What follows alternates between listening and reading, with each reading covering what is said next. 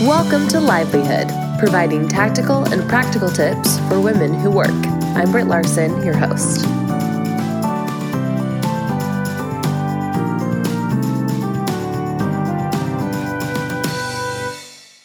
I'm thrilled to have Caitlin Magidson here, who is a counselor and career coach. And I just cannot wait to talk about this topic. It's not a really fun topic on its face, but it's something that is so important and something women are opening up more and more about, and that's mental health in the workplace. So, Caitlin, thank you so much for being here.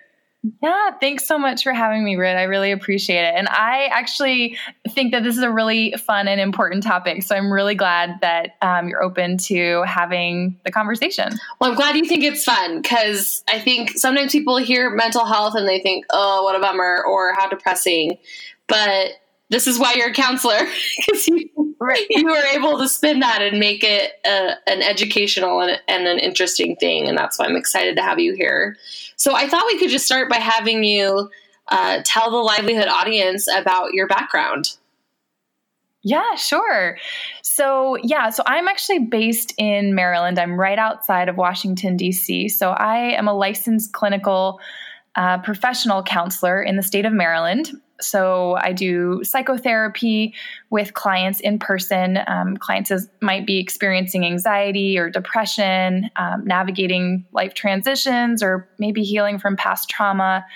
Um, and I also provide career coaching. I do that in person. I also do that remotely with clients around the world. And uh, certainly, you know, anxiety, depression, mental health is a part of um, your life. And certainly, as you're looking for a career that feels like a right fit, um, some of that comes into the conversation. But when I'm working with career coaching clients, they might be feeling stuck or overwhelmed trying to figure out what job feels like the right fit how does that align with their interests or their skills or their values and then work with them through job search strategy kind of coaching them and processing along the way um, so they don't have to do it alone. Wow, that's incredible. And I love the connection between the career and that being such a huge part of a lot of women's lives and their mental health. What made you um, start going that direction? Were you always career coaching and then the therapy was supporting that or vice versa? I'm just curious about how that came about. Yeah, I guess maybe a little bit of both. I've been doing career coaching longer. I, I, work as a career coach at the Johns Hopkins Carey Business School. So I've been there and I also got my master's in mental health counseling at Johns Hopkins University.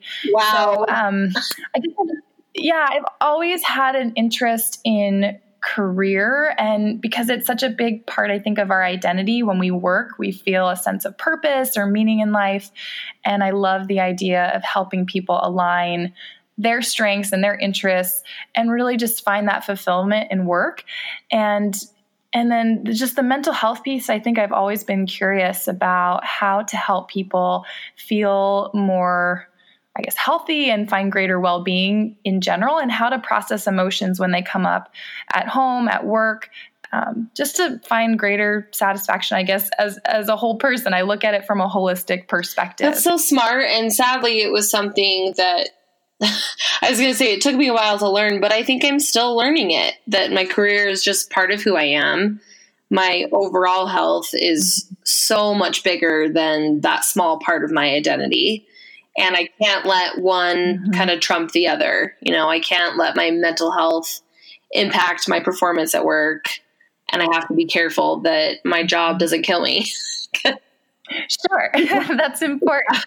Yeah, I'm a bit of a workaholic, and I think that early on in my career, I I didn't understand how interconnected all of these things were.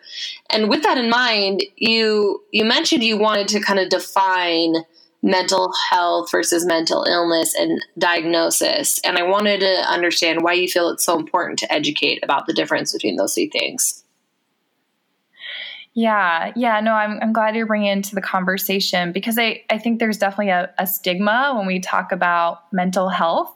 And, uh, you know, when we talk about mental health, we're really talking about brain health and what's happening for us psychologically and our emotional well being. So it's really referring to the cognitive piece, the behavioral piece, the emotional well being, um, how we think, we feel, we behave. So that's what we're talking about when we hear about mental health, just like we would talk about our heart health or you know our eye health we're talking about our brain health um, so I just kind of wanted to like bring that real definition to the reality that we all have a brain and we all need to take care of it and its functioning right so mental illness um, is a little bit different certainly all of us at different points in time feel anxious or we might feel sad or down maybe some of that situational events, right? If somebody in your family dies, of course you're going to feel grief, you're going to feel sadness. That's a normal reaction to that mm-hmm.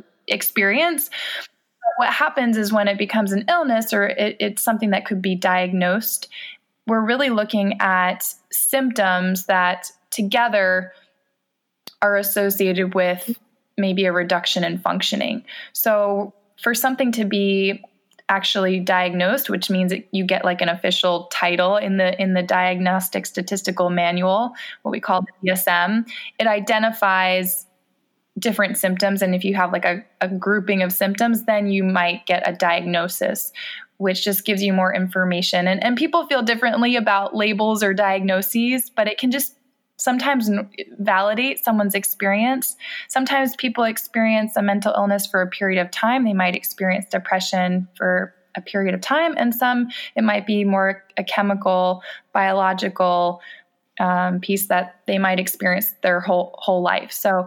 Um, hopefully that provides a little bit of information on the differences between some of those those words. I think that's so important and I'm curious if you think that the transparency or maybe the openness or vulnerability of more and more people sharing about these things do you think that's been a positive thing? And and connected to that do you get frustrated when people say you know i'm ocd but they may not be diagnosed? That's something i've always thought is interesting and can be frustrating yeah. I mean i guess people also can casually toss around these terms. I think sometimes you know it, it people maybe use it in a laughing way to maybe try to find some comfort or maybe normalize what they're going through. Um, but yeah, I mean, you need for like something to be actually clinically diagnosed, you need to go to a provider, uh, you know, a therapist or a psychiatrist who a psychiatrist prescribes medication, you know, to get a professional diagnosis. You can't really, di- I mean, you could try to diagnose yourself, but I wouldn't recommend that. Um, so but you know i think it's important to have these conversations and hopefully it normalizes things for people that they're not alone they're not the only person experiencing you know you know anxiety or, or things like that. So i think it's it's important to raise and i i have just loved that it's become more normalized. I think social media has helped that. I think the media in general is covering these kinds of things. It's not just psychology today where you can read about this. Right. and and even in the more traditional you know workplace publications they're starting to talk about the connection between you know our holistic self and work. And it's i just love being a part of that that i live in this time and not 40 years ago when we couldn't figure out what was wrong with people or what to call it or you know? Right. Right. Right. Yeah, no, I think we've got a lot of information and gives us permission to be curious about you know how what how we're going through through life and if there's another way or other resources to help people find more well-being. Absolutely. So you talk about self-awareness and emotional intelligence and I think these are kind of buzzwords that we hear and I would love to hear you talk about that especially with being a woman in the workplace, like what that means and how that's connected to mental health overall. Sure. Yeah. So, I mean, I think it's important to be self aware. And self awareness is all about the degree to which you're in touch with your own feelings and your emotions. And being able to uh, distinguish one emotion from another and understand where that's coming from can really be. Uh, I think, a game changer in the way that we show up, in a way, in the way that we respond to others. Um, you know, for example, if you're sitting here right now, you might just kind of take a uh, do a little inventory to assess like what am i feeling in my body or what am i thinking?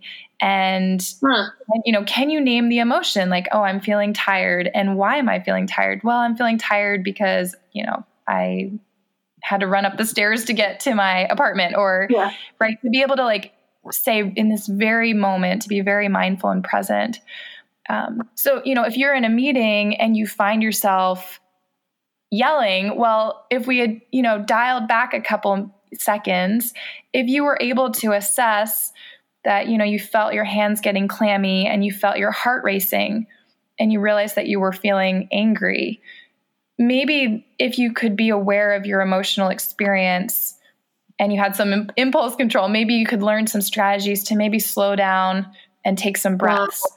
or just, just be aware of what's happening before maybe you know you act or you say something just so that you can use those emotions to help you understand what you're experiencing. I have never thought about paying attention to my body in a meeting because i am mm-hmm. definitely passionate. I get heated. I get intense. And usually it's positive. You know i have an idea and i want to share it. Mm-hmm.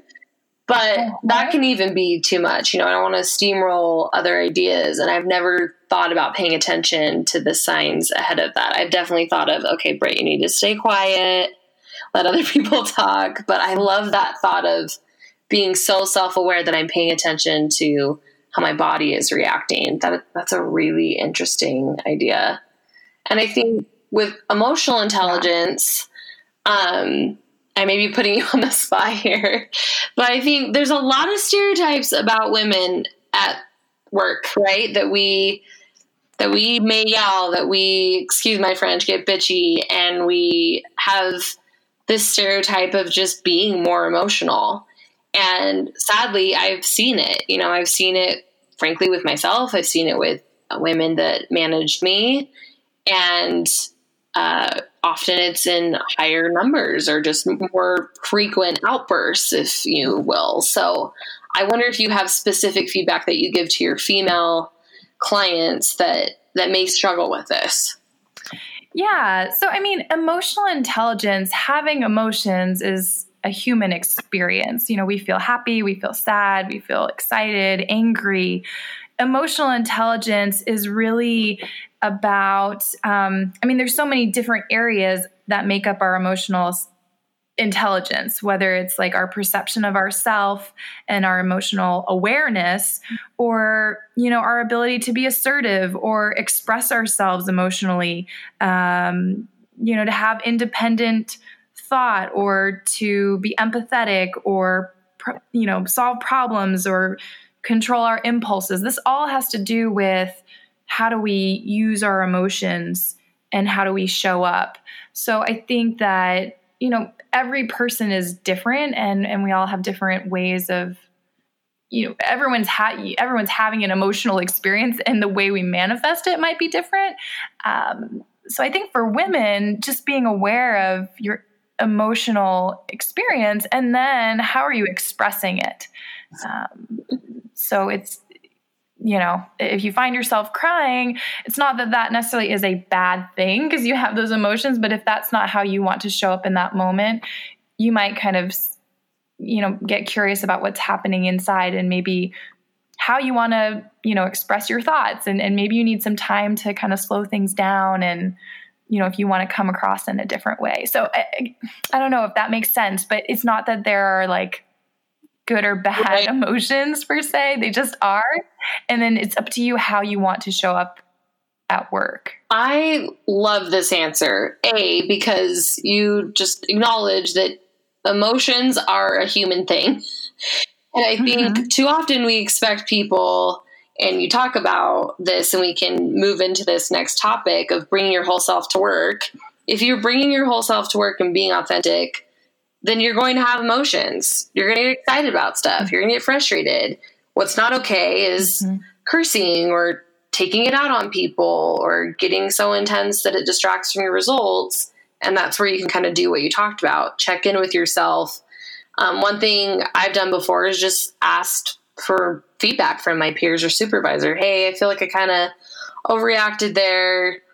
Can you let me know how I came across? And and sometimes I've been told, well, yeah, you got a little intense, but it was it totally matched the situation. Or yeah, that was a little a little much. For bringing it up. So I think I think it's ridiculous to expect people not to be human. Sure, sure. And and I think you mentioned a great point. I think getting feedback, you know, if you're if you can do have someone do a 360 for you where you get feedback in a report format um, i use some assessments. I use a 360 tool and i also use an assessment called the eqi which assesses you get to rate yourself where you kind of feel you fall in some of these kind of elements that i've listed that kind of make up in emotional intelligence.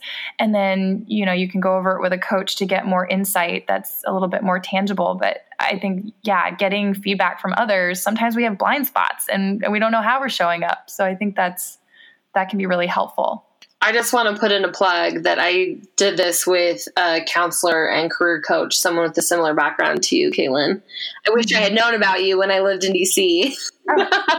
um, and we did all the EQ testing, and it has guided me so much in my career. And I did that probably about 18 months after graduating from college. And I wish uh-huh. it was something that everyone just did in college, mandated, because uh-huh. it was so helpful to just help me understand myself and how I figure out the world and how I relate to the world and how to make sure that I was, like you said, showing up how I wanted to at work.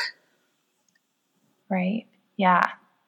Yeah, no, I'm glad you got to do that. I think it's great to have kind of a toolbox of self knowledge, if you will. I, you know, it can be a mix of assessments or working with a counselor or a coach, because um, again sometimes we just don't see those blind spots so having a sense of ourself and how we show up in the world and where that maybe comes from, where we learn some of those things can really help us then make changes. Um, you know that that help us. Well, that's why it's so better. good to work with someone like you who has kind of both spheres. I just feel like I'm seeing career coaches pop up all over the place, and I offer it in the sense of helping women get a raise. Like that's my huge focus is helping women make more money. Uh-huh. But I don't work on any of the stuff that you just talked about because that's not my expertise and that's why it's so good. If you want this kind of help, that you need to go to Caitlin. So that's my my mid episode pitch for you. oh, I'll um, take it. Thank now, you. you talk about bringing your whole self to work,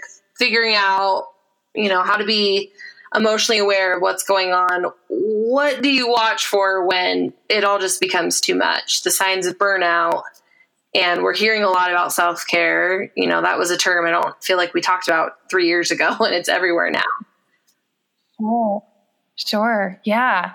Yeah. And I, I mean, I'm right outside of Washington, D.C. So I think depends where you live. And, you know, usually say, what's your name and what do you do for work? It, you know, there's this idea that if we work a lot, that, you know, we must be um, doing really well, or it's, it's tied to a sense of, um, I don't know, you know, accomplishment and if if we're successful or doing enough. And I think it's really important to pay attention to burnout and you know too too much of anything i think leads us to a place of, of exhaustion. So I, you know i think about burnout i think about the physical and emotional exhaustion that someone might feel. So if you're feeling that it's like hard to get out of bed in the morning or you're just feeling tired all the time if you're not getting enough sleep if you're not you know getting kind of fueling your your body you'll you'll you know we need good food we need rest.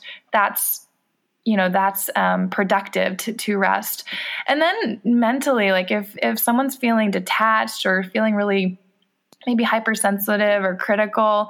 Um, maybe they're, if they're starting to doubt themselves, you can kind of get into this place of exhaustion. So I guess I would pay attention to signs like if you're having trouble falling asleep, or if you're experiencing like chronic fatigue, or it's feeling hard to concentrate at work, or you're not feeling very focused or you're forgetting a lot of things, if you notice any changes in your appetite or you know increased feelings of, of tension or anxiety or um, yeah just kind of watching your moods and seeing if you feel like more irritable um, just you know also paying attention to the self-talk that's happening in your head. You know if you're feeling like the glass is empty like if that attitude is prevailing that kind of pessimistic viewpoint you might start feeling detached Um, so, those are just a couple of things to pay attention to. I mean, if your performance is changing and you're not as productive, even if you're putting in tons of hours, you know, that stress might prevent you from, you know, being as effective as you were before. Um, so, you know, just these are can be little flags to to watch for and you know, all together can lead to burnout. Absolutely. I I love your exact kind of checklist. Uh-huh. going through, I'm going, yes, yes. Uh-huh. and I I constantly have to check in with myself. I had a big um, health issue in DC that kind of triggered getting a new job, not working 80 hour weeks on the hill anymore. And mm-hmm. It took that happening, and it was pretty extreme and I've actually talked about on an episode before because mm-hmm. that set me up for okay, this is what my default mode is that I will put myself last. And so I really mm-hmm. have to be careful and I constantly have to check in with myself. So yeah. I wish again yeah. I had known about that, but it took me kind of hitting rock bottom to realize it. So you mentioned that this is expensive to companies and that it can it can cost companies a lot of money and I'm so curious about your thoughts on this. Yes. Yeah. Well, and I think we're seeing companies recognize the importance of providing resources and education on mental health because there is a dollar sign that's attached to it. You know, if, if employees are like mentally, emotionally not present um, because they're, you know, experiencing some mental health issue, then that's going to hurt, you know, productivity and professional relationships and ultimately the bottom line. So I think it's somewhere between like I've read different articles, but it's in the billions. Um, billions of dollars are lost to like depression each year, and um, there there's just you know there's a dollar sign when people don't show up to work because they're not they're not doing well. So we're seeing a lot of companies that are you know sharing resources and also providing more flexibility and sensitivity and open mindedness, if you will, to you know talking about mental health and providing um, you know resources and programs so that their employees stay mentally well. I love that. I remember a few months ago there was a I think it was a LinkedIn post that went viral of a CEO had screenshot a text that he got from one of his employees about how she basically said, I need to take a mental health day. Mm-hmm. And she just said something to the effect of, I'm burnt out. I just need a day. I'm completely checking out. You know, she had made sure everything was kind of taken care of, but I just need a day to to regroup and I'll be back in mm-hmm. tomorrow at 100% and he he shared it and just said that he was going to start implementing a mental health day every quarter. Yeah. And I just thought that was so cool. I mean, that feels so progressive, but at the same time, why don't we have that already? yes. Yes. I know. When we talk about like sick days, like what qualifies you as being sick? If you are mentally, if your brain, if you're not feeling well, if you're not feeling focused, then yeah, it's important to to rest and recoup and maybe get some counseling. I know that a lot of companies provide on-site counseling sessions to, you know, their employees or their families, kind of teach mental health first aid so that employees are able to recognize those signs of mental illness or or burnout and really to like empower people to find well-being so that they can perform their best at work. That's a, great point. And I think sadly, some of that stuff doesn't get used until not that it's too late, but until you really need it. I mean, my story is a great example. If I had started paying attention to the weight I was gaining and how I was isolating myself and had no social life because I was working too much, then I probably could have prevented some major health issues. And I just, I don't want to let that happen again. So hopefully, someone out there listening to this who's in the middle of this can identify it. And then the most important thing after that is how do you advocate for yourself? And you you mentioned there are things that you can do to advocate for your needs for your well-being. And i think this can be really scary and people don't know how to do it. Right. Yeah. Well, I mean, I think it might be, I mean, gosh, even taking that screenshot and asking for a mental health day, you know, asking for what you need. It might be something even small, like, you know, maybe you're in a work culture that doesn't take lunch, like, or doesn't, yeah. you know, get off site for lunch. And maybe just doing that is kind of asserting or advocating for your needs. Sometimes it's just by actions and it's not by words, but you know, sometimes it's, you know, asking for to take a lunch or, hey, can we do a walking meeting? Or, you know, I've got to go pick up my kids at 4, you know, 4 p.m. I'm going to need to leave a little bit early. So I think just asking for what would make your work experience more optimal. You know, if, if you, if tomorrow you woke up and a miracle had taken place and your, you know, your work life felt more balanced, what would, what would have oh, changed? I love that. Yeah. And I would just really encourage whoever's listening to either just kind of close your eyes and kind of meditate on that for a few minutes and really let yourself go there. Give yourself permission to fantasize what that could be like. Maybe journal it out and see what maybe small things you can ask for um, you know, may, maybe there are bigger things, but starting small with like kind of lower risk will then probably help you build some muscle to ask for bigger things. I think that's a great too. point. And I think, again, we often wait until it's too late. As a manager, I see this all the time, and it's very frustrating that something is going on with one of my employees and they wait until they've missed several days to tell me, hey, I've got this health issue. I just need to work from home a little bit more this week than normal that would have been a totally fair conversation. But then they let things slip mm-hmm. first and things start to fall apart. And then I have to bring it up to them instead of them coming to me. And mm-hmm. and as a manager, I try and be really sensitive to that. At the end of the day, the work still has to get done. But waiting until things fall through the cracks because you're falling apart. yeah, that just it happens too often. Right. And I sadly see that a lot more with women and this is a little bit of a stereotype, but we often take on right. a lot and we think that we can just kind of keep keep all the plates spinning and when things start dropping, we don't like to ask for help.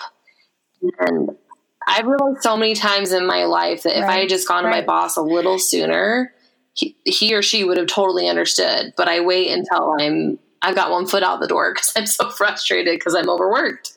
Right. And a lot of times I think as women or in general, you know, we replay these these thoughts or these conversations in our mind without actually having them, right? Instead of saying, "Hey, can, you know, your boss, can we set up, you know, a 30-minute or 15-minute check-in?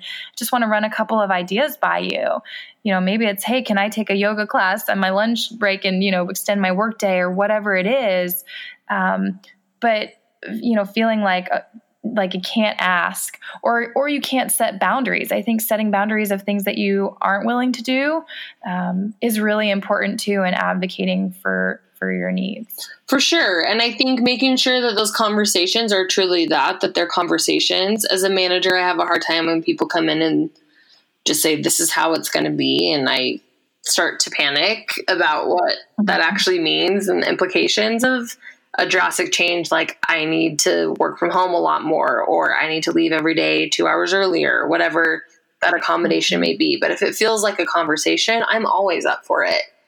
And so I sure, you know, sure. approach the same thing when I manage up like, "Hey, I have a lot of doctor's appointments I'm going to have to have in the next few weeks. Would you rather me be gone in the morning or the afternoon?" And then it feels like it's truly mm-hmm. a conversation and we're working together Sure. Yeah. I mean, I think it's all, you're all on the same team. So I think presenting your needs and, you know, negotiating or compromising or, you know, serving someone else in some capacity, ultimately, if you can use language around we, like, you know, what can we do to make this work? Ultimately, it's not you against your employer, that ultimately you have the same goals and hopefully they want to support you just as much as you want to support them and the team. For sure. And I will add, if they don't, then you don't want to work there. Right, right, right. I mean, uh, uh, ultimately, assessing what what the values are and what the work culture looks like, it might not be in alignment with what you need for you know well being in life. And if that doesn't fit, it yeah, it might be time to look for something else that is. Yeah, for sure. And I think that's a scary thought. And I have been in that position, but every time I've made the change because I feel like, yeah, this isn't matching my current goals or my health is more important to me right now than getting a raise or whatever it may be, I never regret it. Right. Um, I've often regretted the opposite. Like, I'm going to convince them that this is the culture. right. right. And ultimately, you're just responsible for you. So, I kind of, you know, I think of it as like a tennis court. Like you can serve the ball, but ultimately you're only responsible for how you serve it. And they're going to serve it back however they're going to serve it. And so I think not taking on too much responsibility to change an entire work culture or change another person, you can only change yourself. And and sometimes that is finding other other places that you might fit. So if you have a job and you're thinking i don't know if this is where i want to be stay in that job and maybe start doing you know some informational interviews and networking and seeing if there are other cultures that might be better. Absolutely. You mentioned that there are some companies that are really being forward thinking about this. Will you kind of talk about that? Or yeah. Yeah yeah, I was doing some research in preparation for our conversation, and I came across EY, formerly Ernst and Young. They have a program called We Care program, and they educate employees on mental health issues and you know encourage them to seek help if they need it and also how to support colleagues that might Ooh, be struggling cool. with mental illness or addiction. Yes. So yeah, I think that education really is so powerful, and and then um, offering, you know, counseling sessions. I think there's, I read like this Michigan based furniture store called Herman Miller. They offer free on site counseling sessions to oh, employees and their cool. families, and they provide courses on mental health first aid and, you know, teach them how to recognize signs of mental illness. Um, and then there was another company called DuPont, and they also have an educational program to encourage employees to reach out to coworkers who appear to be in emotional distress and they have like a campaign i think it was called icu campaign and it's all about identifying connecting and understanding um, and they just have videos and just a lot of tools for people to know more about mental health. So i think that's there's some great models out there um, if companies are thinking gosh you know we need to kind of implement something or maybe you know you're part of a smaller team maybe it's something you can bring up like hey how do we incorporate some mental health education into our into our culture that's so neat. I just keep thinking there's so many places I've worked where that would be so helpful. yeah. well, Caitlin, I have just loved hearing from you. Is there anything we didn't cover that you want to end on? Gosh, yeah, this has been such a great conversation. I I just think it's so important for each of us to kind of do that daily check as you were kind of saying. Sometimes we just get to this place where we feel like we're like functioning and daily living become very difficult. And we use that word self care. And I know we kind of throw it around a lot, but it really is so important. So, not only just watching for signs, but also thinking about what fills your tank, if it's spending time with friends or, you know, exercising, things that you find bring you happiness and joy, it's so important to also do those things so that you find that balance and you're, you know, taking care of yourself. Um, so you don't get to that point. So if you're not sure, like, well, what actually fills my bucket outside of work, you know, maybe just again, taking some time to reflect so that you've got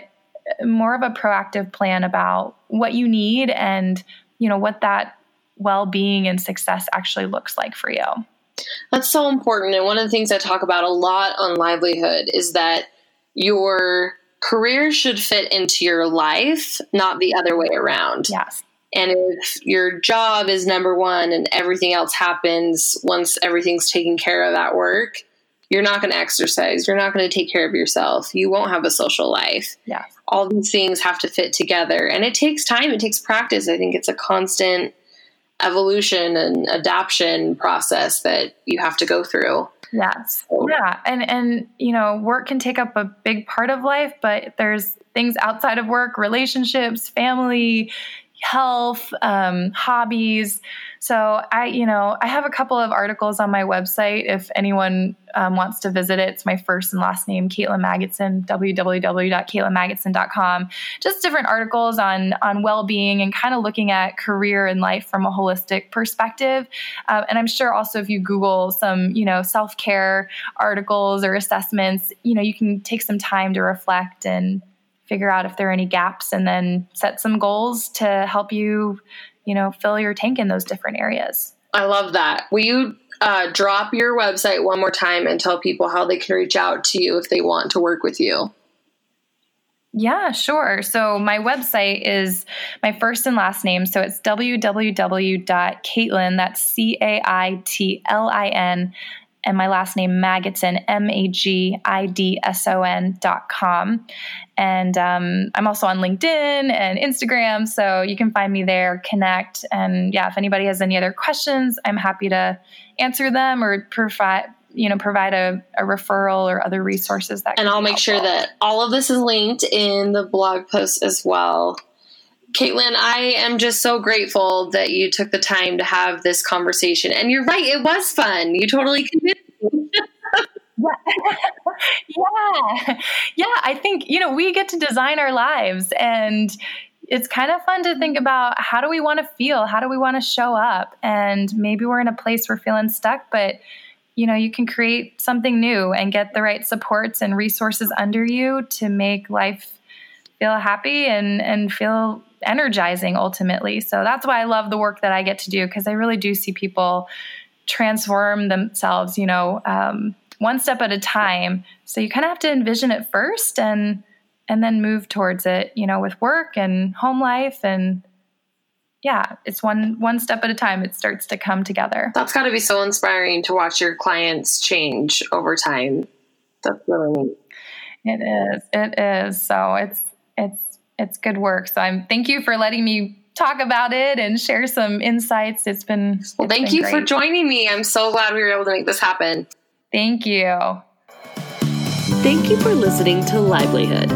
Please share this episode with your friends and be sure to follow Livelihood on Instagram and join the Livelihood community group on Facebook. You can always find more info and episodes on livelyhood with a Y.com.